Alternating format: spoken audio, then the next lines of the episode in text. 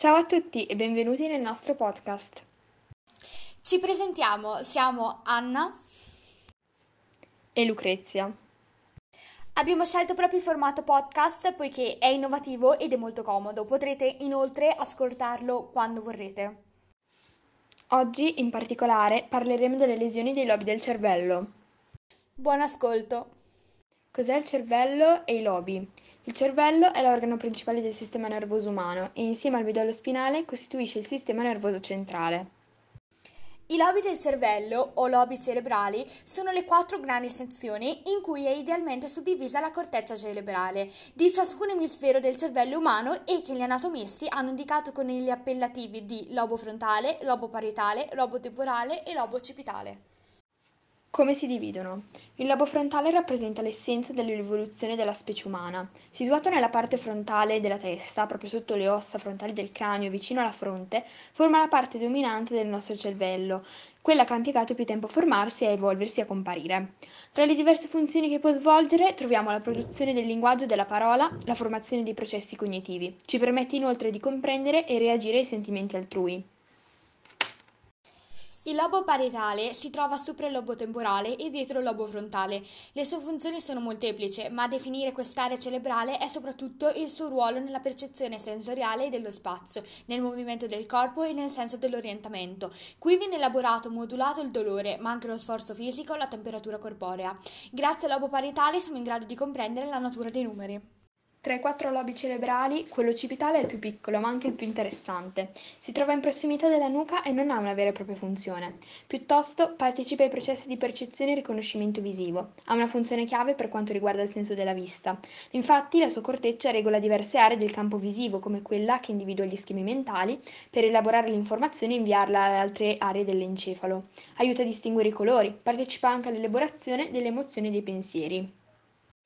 Quasi attaccato ai seni paranasali e a entrambi i lati del cervello troviamo il lobo temporale, anch'esso responsabile di una grande quantità di processi cognitivi. In particolar modo il lobo temporale ci aiuta a riconoscere i volti, consente le articolazioni del linguaggio, la comprensione dei suoni, della voce e della musica, favorisce l'equilibrio e inoltre partecipa attivamente alla modulazione delle emozioni come la motivazione, la rabbia, l'ansia e il piacere. Le cause di queste lesioni possono essere traumi alla testa, episodi di ictus, tumori cerebrali, forme di demenza. I lobi del cervello quindi possono subire lesioni o alterazioni nella loro normale anatomia. Queste lesioni sono causa, come è facilmente intuibile, di un loro cattivo funzionamento e della perdita, da parte del soggetto coinvolto, delle funzioni sotto il loro controllo. Lesioni. Lobo frontale. Se la parte posteriore del lobo frontale, cioè che controlla i movimenti volontari, è danneggiata, si può andare incontro a una debolezza o paralisi, perché ogni lato del nostro cervello controlla principalmente il movimento del lato opposto del corpo. La lesione dell'emisfero sinistro, ad esempio, causa debolezza sul lato destro del corpo e viceversa. Se danneggiata la parte centrale del lobo frontale, le persone possono diventare apatiche, disattente e non motivate. La loro capacità di pensare si fa molto lenta, come anche le loro risposte alle domande. Se danneggiata la parte posteriore centrale del lobo frontale sinistro, le persone possono avere difficoltà ad esprimersi con le parole. Infine, se danneggiata la parte frontale del lobo frontale, le conseguenze possono essere difficoltà a trattenere temporaneamente le informazioni disponibili e ad essere elaborate, diminuzione della scioltezza di esecuzione, apatia, cioè mancanza di emozioni, interesse e preoccupazione, disattenzione, risposte ritardate alla domanda e una mancanza evidente di divieto, incluso a un comportamento inappropriato a livello sociale. Le persone che perdono il senso di divieto possono essere particolarmente esultanti, cioè euforiche, oppure depresse, eccessivamente polemiche o passive e volgari. Possono mostrare inoltre disinteresse nei confronti delle conseguenze del loro comportamento ed essere ripetitive. Alcune persone sviluppano sintomi simili quando invecchiano o se si sviluppa una demenza. Questi sintomi possono derivare appunto dalla degenerazione del lobo frontale. Lobo parietale. La lesione della parte frontale del lobo parietale causa formicolio e compromette la sensibilità del lato opposto del corpo. Le persone con questo tipo di lesione hanno difficoltà a identificare la sede e il tipo di sensazione e a riconoscere gli oggetti al tatto. Se danneggiata la parte centrale, le persone non riescono a distinguere il lato destro dal sinistro e hanno problemi di calcolo e scrittura.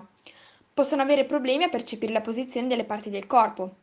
Se è danneggiato il lobo parietale non dominante, di solito quello destro, le persone potrebbero non essere in grado di svolgere compiti molto semplici come pettinarsi o vestirsi, un deficit chiamato aprassia. Possono anche avere problemi a capire la correlazione degli oggetti nello spazio. Di conseguenza possono avere difficoltà a disegnare, a costruire le cose e possono perdersi nel vicinato. Questi soggetti possono anche ignorare la natura grave dei loro disturbi o negarne l'esistenza.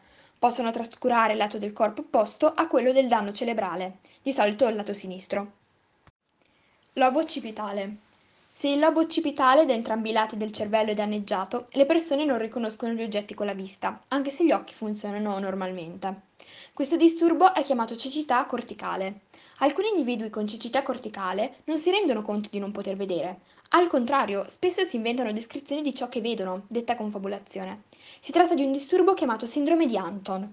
Le convulsioni che coinvolgono il lobo occipitale possono causare allucinazioni che implicano la vista. Ad esempio, le persone possono vedere linee colorate quando guardano in certe direzioni.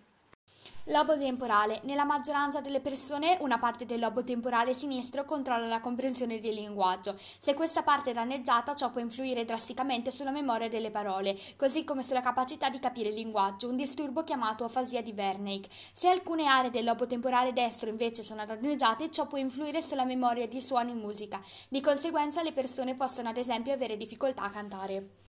Ecco qui il nostro podcast, speriamo che vi sia piaciuto e che abbiate apprezzato e scoperto un po' di più riguardo al funzionamento del nostro cervello, parte fondamentale del corpo umano. Ciao, da Lucrezia e Anna.